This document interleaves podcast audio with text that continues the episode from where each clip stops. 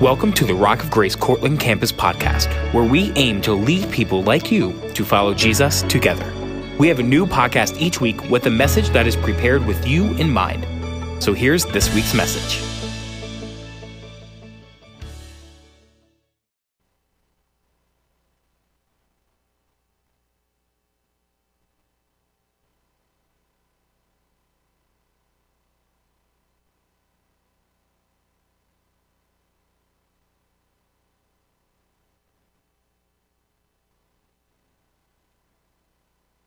Having a good day. If I have not had the honor of meeting you, my name is Pastor Dave Brock. I'm the campus pastor here at Rock of Grace in Cortland. And I'm just so excited to get to be with you guys this morning. Last week, if you weren't away, you were able to join us for Sunday at the park. We had a blast. We got to make some new friends. We got to play frisbee. I learned that Tim can throw a frisbee so well. You might not know it, but if you want to play frisbee, Tim is your guy because he's so good at it. You know, I learned things like Doreen can play, you know, like what were we playing? Cornhole. We played it the other day at our house too. And she's really good. And that's, you know, from bowling history and all that. So, like, it was a great way. The purpose was to build the connections, build friendships. Because church isn't just coming here and sitting down, shutting our mouths, and just taking it all in, but it's doing life together. And that's why we did that last week. And I'm hoping that we can do that again maybe towards the end of the summer. Because that was just a blast. We'd love to have you guys with us. But I love playing games. How many of you guys like playing games? Half of you guys. What do the other half do? Just sit and stare? I'm sorry. So, anyways, how many of you guys have ever played the game Scrabble? Or at least you know of it. Maybe you play the, the newfangled version of it, uh, Words with Friends. You know, they released a Words with Friends board game that's real. I don't know why they did. They were like, oh, yeah, there's no board game that's version of this one. But Scrabble. So there's always that game, you know, like where you have the words. If you're not familiar with Scrabble, I'll describe it really quick. You have tiles for words. And you have turns, you have four players, and you have to put words down. And each letter represents different points. And whoever at the end of the game has the most points wins. And it kind of looks like build your own crossword puzzle. So you're playing, it could be a super casual game. And it often is until you play with that one person. You know who I'm talking about. Your laughter confirms it. You all know that one person, you're like, why do I even play games with you? Like, here's how normal people play. You're taking this way too seriously. You're way too intense. That's me with Monopoly, by the way. But there's people that are like that with Scrabble. You know, you don't have to throw them under the bus. You know, maybe you did already. That's okay. I forgive you. But no, for me, that person was my aunt. And maybe she's watching this later. I don't know. They're pastors up in New York. But my person that was like this at Scrabble was my aunt. And there's things that as you're growing up, you don't realize until you get a little bit older, right? It's like you're there, you're growing up. We'd spend all this time in my aunt and uncle's house. And we knew that Scrabble was my aunt's favorite game. But she would go easy on us, you know, as we tend to do for those that are younger. But then I got to the point where that was no longer allowed. You know what I'm talking about? Like, all right, this guy's going to really learn how to lose at this game. That was my aunt. And I figured it out in one way. We were playing Scrabble, and you ever argue with somebody saying, That is a word, I promise you? I am not making up this word. This is what happened. I'm not kidding you. My aunt pulls out the official Scrabble dictionary paperback.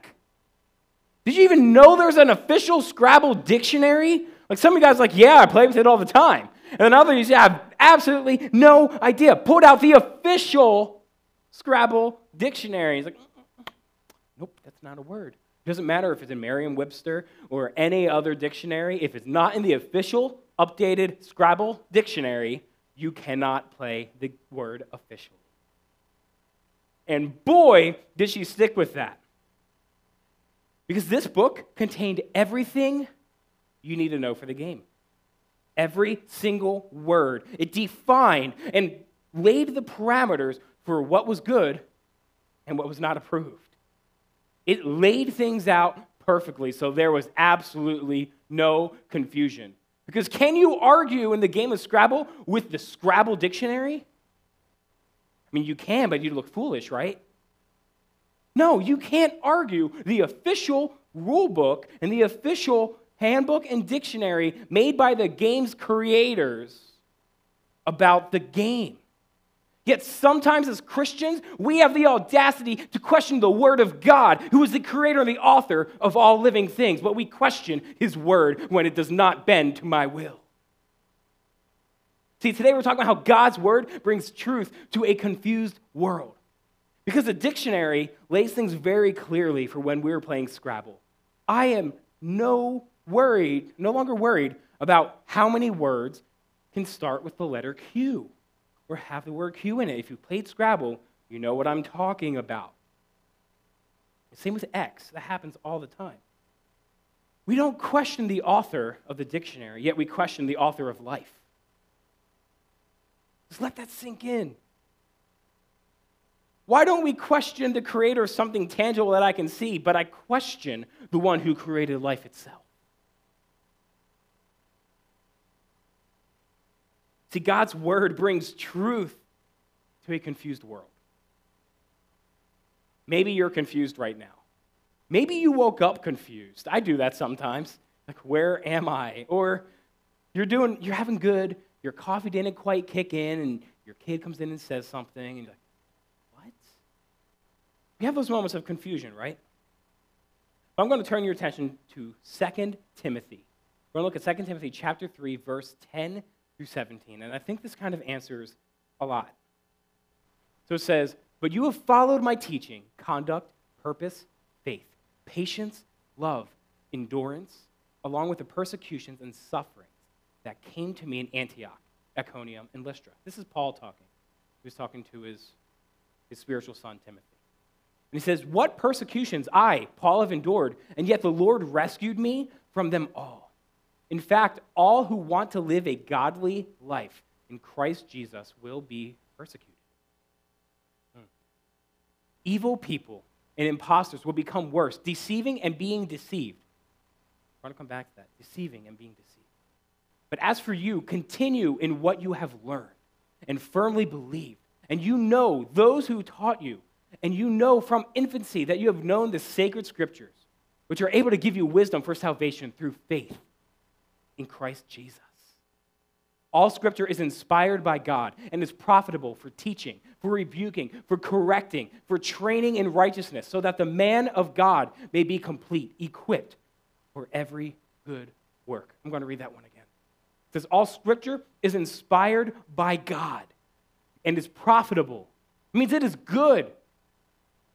It gains for teaching, for rebuking, for correcting for training in righteousness, so that the man of God may be complete, equipped for every good work. Holy Spirit, I ask that you speak to us this morning, that we can see your good work moving inside of us, that we can truly take to heart what it means to hide your word within us, that it lives through us. Be with us this morning. Amen. So here's the thing the more we know the doctrine of our faith, the more we will hold to it. What's the doctrine of our faith? It's the things that we believe. I don't know where you're at in your journey of faith, whether you've been following Jesus for one day, one decade, one century. But the doctrine is what we believe. And there's times where I'm questioning what do I believe? Somebody ever ask you a question that made you question what you believe? Or say, maybe I don't really know everything that I realized or I thought I knew. And you just feel like a dummy. I'm like, I don't know. Maybe I, I shouldn't be following Jesus. But here's the thing it's okay to say, I don't know. It's okay to spend time to figure things out. Because even as a pastor, somebody asked me, you know, like, what's this random scripture? I'm like, I don't have the entire thing memorized. Like, neither do. If you do, let's talk later. But the more we know of the doctrine of our faith, the more we're going to hold on to it. When I know what I believe, I'm not going to falter. I'm not going to stumble. Let me put this an easy way. You've probably never questioned your first name. Have you? If somebody calls you something other than your first name, Do you hesitate to tell them that it's wrong? Do you hesitate to say, well, that's not my name, even if you don't say that because you're trying to be polite? We've all been there. But you don't hesitate. You know your name, right? How many guys know your name? I see about three hands not up. We'll talk later. Um, you know your name. And you will never question it because that is who you are. That is who you've been your entire life, and that's who it is. And the same goes to what I know about what I believe. If I can say this is truly what I believe and I know it and I can stand firmly in it, I will not waver from that. I will not move away from saying this is what I know. This is the truth behind all of this. Growing up, I had a teacher that did this. Maybe you did too. But at the start of the year, I remember this was fourth grade. I started off the year, and our teacher gave the entire class a test. And the entire class failed. But here's the thing this test, she was going to give us at the end of the year.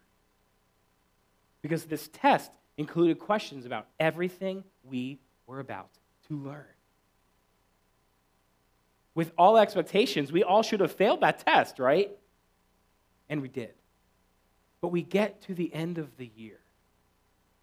And our teacher saved these papers, they saved this test. And when we took it again, we passed, we got to see where we were to where we are now. Because at the beginning, I didn't know what I didn't know. But at the end, I knew what I knew. And I knew what I didn't know then. You ever walk through a season of life and you're saying, God, what are you doing? I have no idea. Nothing makes sense right now. God, if I could just know the lesson you're trying to teach me, or why am I experiencing this, or why is this happening just right now, I don't have to go through it. That's great. Thank you so much. But then you get to the end, maybe it's even years later, and you look back at that season and you say, oh, I grew so much during that time. I've learned so much more. But it's the same thing with our faith, it's the same thing with our doctrine. Because it's not just that, but it's spending that time with God, spending that time in His Word to really understand Him. For those of you who have somebody else in your life, maybe you're married, you don't just happen to get married unless you're on TLC, right? You don't just happen to. I don't think anybody here just happened to have an arranged marriage and just showed up and said, Hi, nice to meet you. We're getting married today. But the thing is, you got to a point where you said, I'm spending time with you, I'm getting to know you, before you got to a level of intimacy. Yet we expect that if I give my life to Jesus today, that that intimacy is going to be there right away. That my knowledge and understanding of who God is is going to be there right away. We need to spend time learning what I believe if I'm going to know how to hold firmly to it. That's the truth. The more you know, the more you use your knowledge. And for those things you don't know, there's YouTube. so in verse 14 of that scripture before, Paul is pointing out something. And he ties back to a scripture, uh, something that he wrote in Ephesians while he was in prison. In Ephesians chapter 4, verse 14, it says, Then we will no longer be little children, tossed by the waves and blown around by every wind of teaching, by human cunning with cleverness in the techniques of deceit. Paul is talking about infancy of our faith. He talked about this in 2 Timothy. He was talking about, like, don't let people talk to you because you're young. Don't stay as an infant of the faith. But we move on to what it says in verse 15. It says, But speaking the truth in love, let us grow in every way into him who is the head, Christ. We must grow in our faith. I cannot stay stagnant. You know, my son is in diapers right now, and my wife will attest to you, I am probably the worst at diaper changing, especially when there's an extra package inside of it. It is not good. I've genuinely thought about getting a gas mask. Imagine if my son never grew out of this phase of life. It, my wife's back there laughing right now. She's making faces at me. She's like, Dear Jesus, please no. but imagine if your baby stayed a baby and you're changing diapers and you're bottle feeding or breastfeeding the entire season. That's not healthy for them. It's also not healthy for me as the parent. Yet, those of us who act as spiritual parents to somebody, it's our responsibility to help grow and nurture somebody to experience the growth in the faith that is required of them. In Hebrews chapter 13, 9, Paul continues to say, But don't be led astray by various kinds of strange teachings, for it is good for the heart to be established by grace and not by food regulations, since those who observe them have not benefited. In other words, we see things. See, this is an issue of the day with the food. But in other words, we look at the things, the regulations, the things that get passed around us, and we look at them and say, well, if they were passed, if the government passes, the government move these things, then they must be good. And I'm not saying that everything that passes is wrong and everything that passes is good. You have to use your own discernment in each one of these things. But the truth of the matter is that we cannot be led astray by what the Bible says. And we only know when we're being led astray when we know what we believe. And there's only one way to truly know what we believe. See, this is important, church, that we must grow out of an infant faith. Because God's word brings truth to a confused world, to the confusion that is around us. And this month brings an obvious topic to address when it comes to sexual sin and living in sexual sin. But it's so much more than that. Some of you guys may or may not be aware that this month is celebrated right now as also being Pride Month. And it celebrates a community that is different than us. But Christians tend to focus a little too hard on one thing. Just because we're focusing on something wrong doesn't mean there's not an issue. So it'll be one topic I address today, but it won't be the only topic. So let me be clear with that. I'm going to preface this. In 1 Corinthians chapter 6, verses 9 through 12 says, don't you know that the unrighteous will not inherit God's kingdom?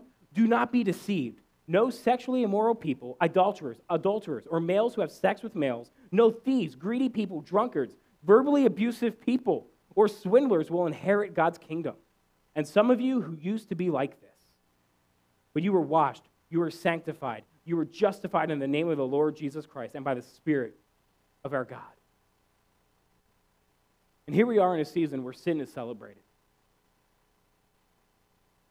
And you might be thinking I'm talking just about homosexuality, but I'm not. We are in a season where sin is culturally celebrated because it is uniqueness, it is an identity that is tied to each one of us. You do you. What's good for me is good for me, and what's good for you is good for you, and you will not know where I stand, and I will not know where you stand, right? We live in a place where what's good for me is good for me. But the truth is, when we're looking at the Word of God, what's good for one is good for all. However, I cannot, I cannot justify talking about the tensions that are currently surrounding the LGBTQ plus community without also addressing how we as Christians have failed to properly address those who identify in this way. Who? Who is going to come to know Christ when I make posts mocking others for their sin. Again, I'm not just talking about homosexuality. Who's going to know Christ when I preach love but speak hate and live with a wall of separation between myself and those who live differently than me? Who's going to come to know Christ when I fixate on the visible decisions of others without addressing my own decisions that cause me to be separated from God? Matthew chapter 7, verse 1 through 6 says something about this. It says, Do not judge, so that you will not be judged. I'm going to pause right there. This is probably one of the most used, misused, and abused scriptures of all time. Because you can't judge me. That does not mean we're not allowed to use judgment. That does not mean that we're not allowed to use the gifts of discernment that the Holy Spirit has given us. What this means is I cannot damn somebody to hell. He just said, damn, I did. It is not for me to do this. It is not for you to do that. It is the Holy Spirit's job to convict, not mine. It is the Holy Spirit's job to lead somebody to a unity with Christ, not mine. I am just the vessel to speak truth about what the Word of God says. So when it says do not judge, it does not mean do not use judgment. It means do not condemn somebody to hell. I'm going to read that again and we'll pick up from there. It says, Do not judge so that you won't be judged. For you will be judged by the same standard with which you judge others, and you will be measured by the same measure you use. Why do you look at the splinter in your brother's eye, but don't notice the beam of wood in your own eye? Or how can you say to your brother, Let me take the splinter out of your eye? And look, there's a beam of wood in your own eye. Hypocrite, first take the beam of wood out of your eye, and then you will see clearly to take the splinter out of your brother's eye. Does this mean we can't point out the sin we notice in a friend's life? No. But how easy is it for us to point out something that's wrong in somebody else's life without recognizing the wrong in my life? Without acting all high and mighty. Or just assuming, well, I'm okay. My sin's just a little sin. I only lied 10 times today. You're doing far worse than me. Author and pastor Carey Nieuwhof puts it this way Jesus never blamed pagans for acting like pagans. You notice that? He never blamed pagans for acting like pagans. He never blamed somebody who didn't follow Jewish law, Jewish tradition, because you know Jesus was a Jew, and said, Well, why are you not keeping this law? Because they were not bound to the law, because they did not claim the law. It'd be like asking a Canadian why they're not holding to the American laws. Yet often we do this to unbelievers too.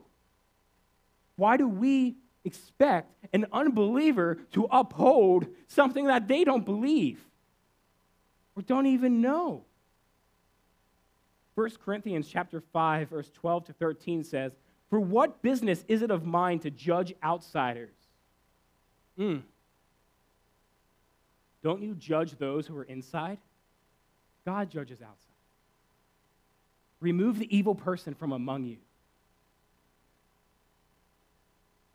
See, as Christians, you, you may have heard this phrase, it's in the Old Testament. Says, iron sharpens iron. If you're in this room right now and you're claiming to know Christ and follow Christ, you are iron. Someone who doesn't claim to know Christ for the sake of this metaphor is not iron. We are here to sharpen each other. That means, hey, I'm here to support you. You're here to support me. How do we help each other out? Just like Matthew said, when you can remove the thing in your eye, you can better help the person with the thing in theirs. We're here to sharpen each other up as Christians. Instead of worrying about those who don't follow Christ for how they're reflecting Christ, because they're not. Our job is to introduce them to Jesus. Let the Holy Spirit do his work. But how can we do that when we're too busy doing all those other things that push somebody away. See that scripture going back. Did you notice that homosexuality isn't even the only thing on that list?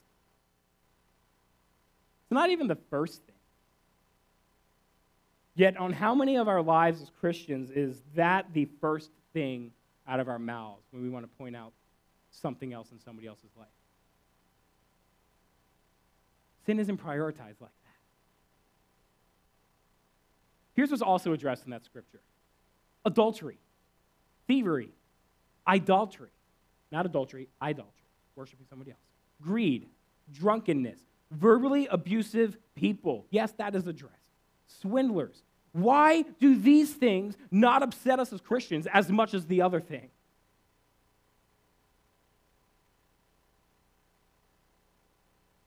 I don't know about you, but sometimes that convicts me. Why do I get so focused on one sin of another and get so maybe angry about it or irate about it or make posts about it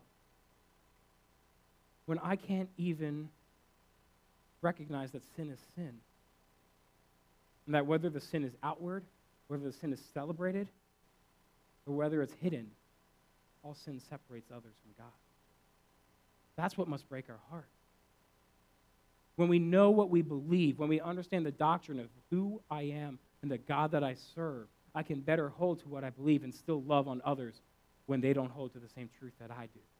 That doesn't mean I stop praying for them.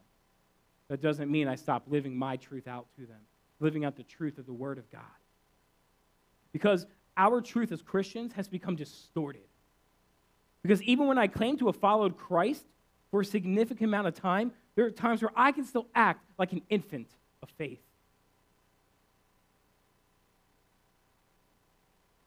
It's not just that God's word brings truth to a confused world. God's word brings truth to a confused church. God's word brings truth to a confused church. Church, I'm tired of being confused. I'm tired of being blamed by others, how others are treating, how other Christians treat those who don't follow Christ, who live differently, who don't understand, who have yet to encounter the God the way that I've encountered him. What if we started a revolution of how we could love others the way Jesus wants us to? And let God do that part. Let God do that hard part. As I said, who is going to come to know Christ unless I live it first? Unless I know the truth, unless I live that doctrine. But why are we so confused as a church? And I'm not saying rock of grace. I'm not saying you, maybe you're feeling this way. That's okay. We all need to grow. I do too. But I'm talking the big C, the church, the church of God across this entire nation, across this entire world. Why are we confused? The better question is how do we move from this? If God's word brings truth to a confused world and to a confused church, how do we find understanding? It's actually rather simple. But it's so simple, I think we uh, overlook it sometimes. We spend time in His Word, we spend time with God outside of this morning, just think this is a rhetorical question. When was the last time you spent time with God on purpose? Not, oh, well, I'm driving and I threw on some worship music or K-LOVE came on. If I claim to follow Christ and I claim to follow him each day, when was the last time I actually spent time intentionally with him? You don't accidentally open a Bible, do you? I don't at least. Because there's things where we say, oh, I want to know what the Bible says about something. Like, what, what does God say about adultery? You know, that's found in Hebrews chapter 13, 4. What does he say about thievery? Exodus 20, 15. Gender identity is found in Genesis 1:27. Homosexuality is listed in Leviticus 18:22. Greed, Luke 12:15. Drunkenness, Ephesians 5:18, and more.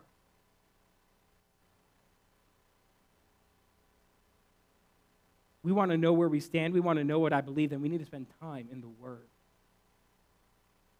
That's how God's Word brings truth into this world. That's how God's Word brings truth into our church, into our homes. Romans 3:23 says for all have sinned and fall short of the glory of God. See, here's the thing. We're so quick to look at the Bible and say, well, just a rule book of things to not do, right? Wrong. It is so much more. It is active, alive, living Word of God. It is His Word written down and inspired by men who have followed Him diligently. It is the living truth. Truth is good. Sometimes truth hurts, though, too, doesn't it?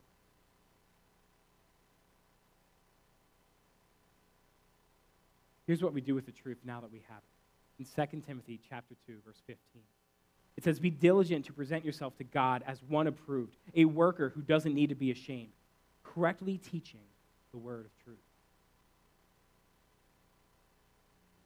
That means I need to wake up each day and say, God, I'm going to live your truth out today. And you know what? You might mess up. I might mess up. And that's when I say, God, I'm sorry, I messed up. I repent. I return from what I did. And I'm actively choosing to not do that again. See, if I am confusing how God wants me to address other sins, then I must first let the truth of God's word move in me before I dare expect it to move in others.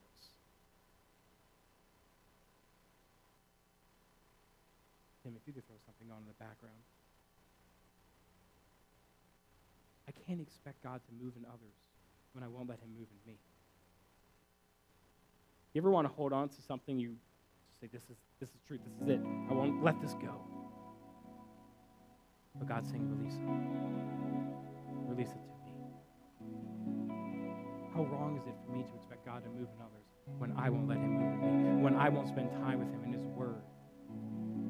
You might be saying, Pastor Dave, I actually have no idea what that means. Like, I've read the Bible and I've just been confused. Maybe you've done that thing, we've, we've all done it, you have the paper Bible. It's a lot harder to do digital. You have the paper Bible, you say, God, just show me what you want me to read today, and flip. And the verse makes absolutely no sense, or it's extra confusing, and you're like, well, that was a mistake. You know, you get to the 10 peg through the temple, and if you know, you know. Do we want to know what God says about certain things? It's in there. Now, He might not use the word that we use today, but He's given you the discernment to read through His Word to know what it says. Everything we deal with today. Where do you get started if you have absolutely no idea? Or I don't have that habit of spending time with God? That's what we're going to conclude today with. Is a simple, for some of you, this might be a reminder. For others, this might be the first time somebody's actually taken the time in your life, in your walk of faith, to actually walk through what it means to spend time with God. There's an easy way also to follow up with this is you can find it on our website under resources, or if you're on a church center app and you click the more, you'll see a link there that says how to read the Bible. Just added last night for this month. Because how do I understand what God says when I don't know how to understand what God says?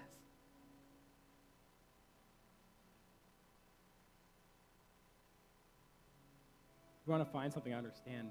If you grew up and you still have a, a, Bible that says thou and thee, you're probably extra confused. The first thing I would say is find a translation that you can understand.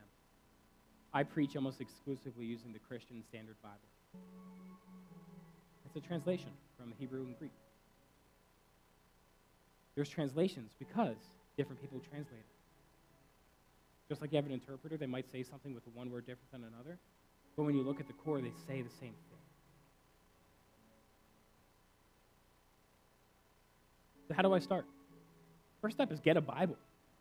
If you do not have a physical Bible and you would like one, come find me. I have plenty in my office right here. It's yours free of charge. But I want to encourage you get a study Bible. Get something where the Bible's a little thick. You're like, oh, that's a little much. But it's got these great things on the bottom, and it brings you through what the Scripture means. Well, Pastor Dave, I only do digital books. If you're like me, I'm exclusively on my Kindle and my iPad. There's great options online too. There's the Faithlife Bible app, which is an incredible app. It's got a study Bible connected to it, and it's absolutely free for you guys to use as well. There's so many resources. That first step is getting a study Bible because the study Bible helps you understand what a scripture means. And it'll show you other places in the Bible where that same topic is addressed. But the second part, this is the hard part, is intentionally setting some time, maybe 15, 30 minutes a day, to be with God. Life's busy. Is it too busy to spend with the creator of the universe?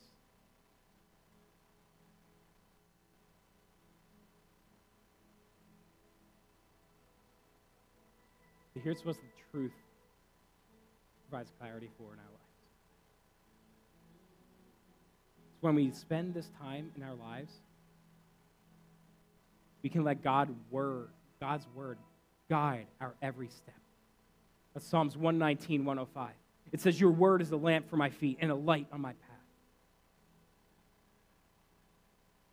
When we understand the truth in our lives, we find peace and freedom. John 8 32. You will know the truth, and the truth will set you free. We can discern with wisdom. 2 Peter chapter 1, verses 20 to 21 says, Above all, you know this. No prophecy of Scripture comes from the prophet's own interpretation because no prophecy ever came by the will of man. Instead, men spoke from God as they were carried along by the Holy Spirit. When we know truth, we can live in confidence. Psalm 119, 160 says, The entirety of your word is truth. Each of your righteous judgments endures forever. When we know truth, we can grow in our faith. John 17, 17 Sanctify them by the truth. Your word is truth. And we know this truth, we, you, can experience eternity. John 14, 6 says, Jesus told him, I am the way, the truth, and the life. No one comes to the Father except through me.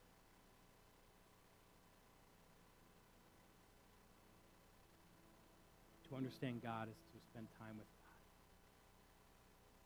To stand firm in my faith is to understand my faith. There's only one way to do that, church.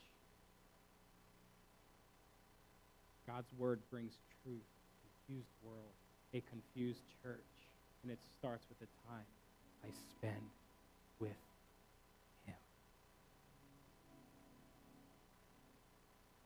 If you're in this room and you're saying, Pastor Dave, I've never given my life to Jesus.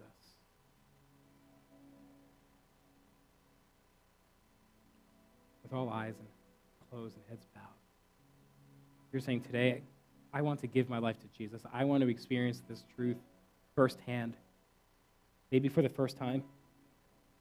Maybe for the first time in a long time. Would you just slip a hand up and say, Pastor Dave, that's me today? And if you're online, just give us a heart right now. We'll follow up with you. And I want to invite you to come and find me after church. We'll spend that time. But together, for those of you in this room, let's say this prayer together. And this prayer is a simple prayer of inviting God to speak truth to my life. Dear Jesus, thank you for loving me, for giving me truth just as I need it. Please be my Savior and friend. And let me follow after you for the rest of my life. In your name we pray. Amen. If you said that prayer for the first time, honestly, that is the best decision you can ever make in your life. But I want to challenge you before you leave today. We're going to do a kind of soft open end like this. But if you don't have that time with God scheduled regularly, before you leave today, I want to challenge you. Look at your phone, look at your calendar, and find where I need to put that time in. If that means I need to wake up 15 minutes earlier, don't you think spending 15 minutes with the creator of the universe is worth being a little extra tired?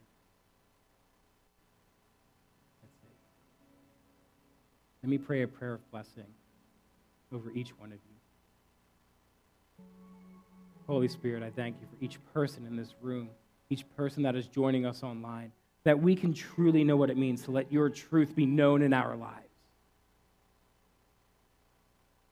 Because, God, we know that your truth will set us free. Your truth will move each person in this room to experience you in a new way and to hold to you firmly. God, move in each person, in their household, in their conversations going home today, have their conversations at lunch and dinner table throughout the week, as they prepare for summer and all that you have in store, that they can hide your truth in their hearts, that they can find that time and fill it with joyfulness as they spend it with you. Allow each person here to find that time, to experience that joy, to experience that growth and discover your truth. May God bless each one of you. May He anoint your steps this week, in your conversation. And in your name we pray. Everybody said, Amen. I'm so glad we have an incredible children's ministry on the other side of this wall. So good. And thank you guys so much for being here this morning. As I said, take some time. We're just going to leave this music going. We'll turn the lights up. Uh, you guys are free to hang out and everything, but have a very blessed Sunday. And I want to challenge you find that time with Jesus.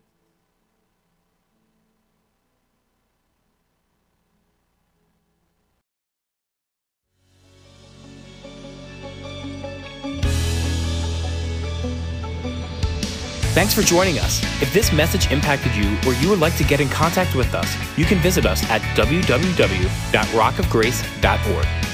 Also, be sure to share this message with a friend or subscribe so you never miss a message. God bless.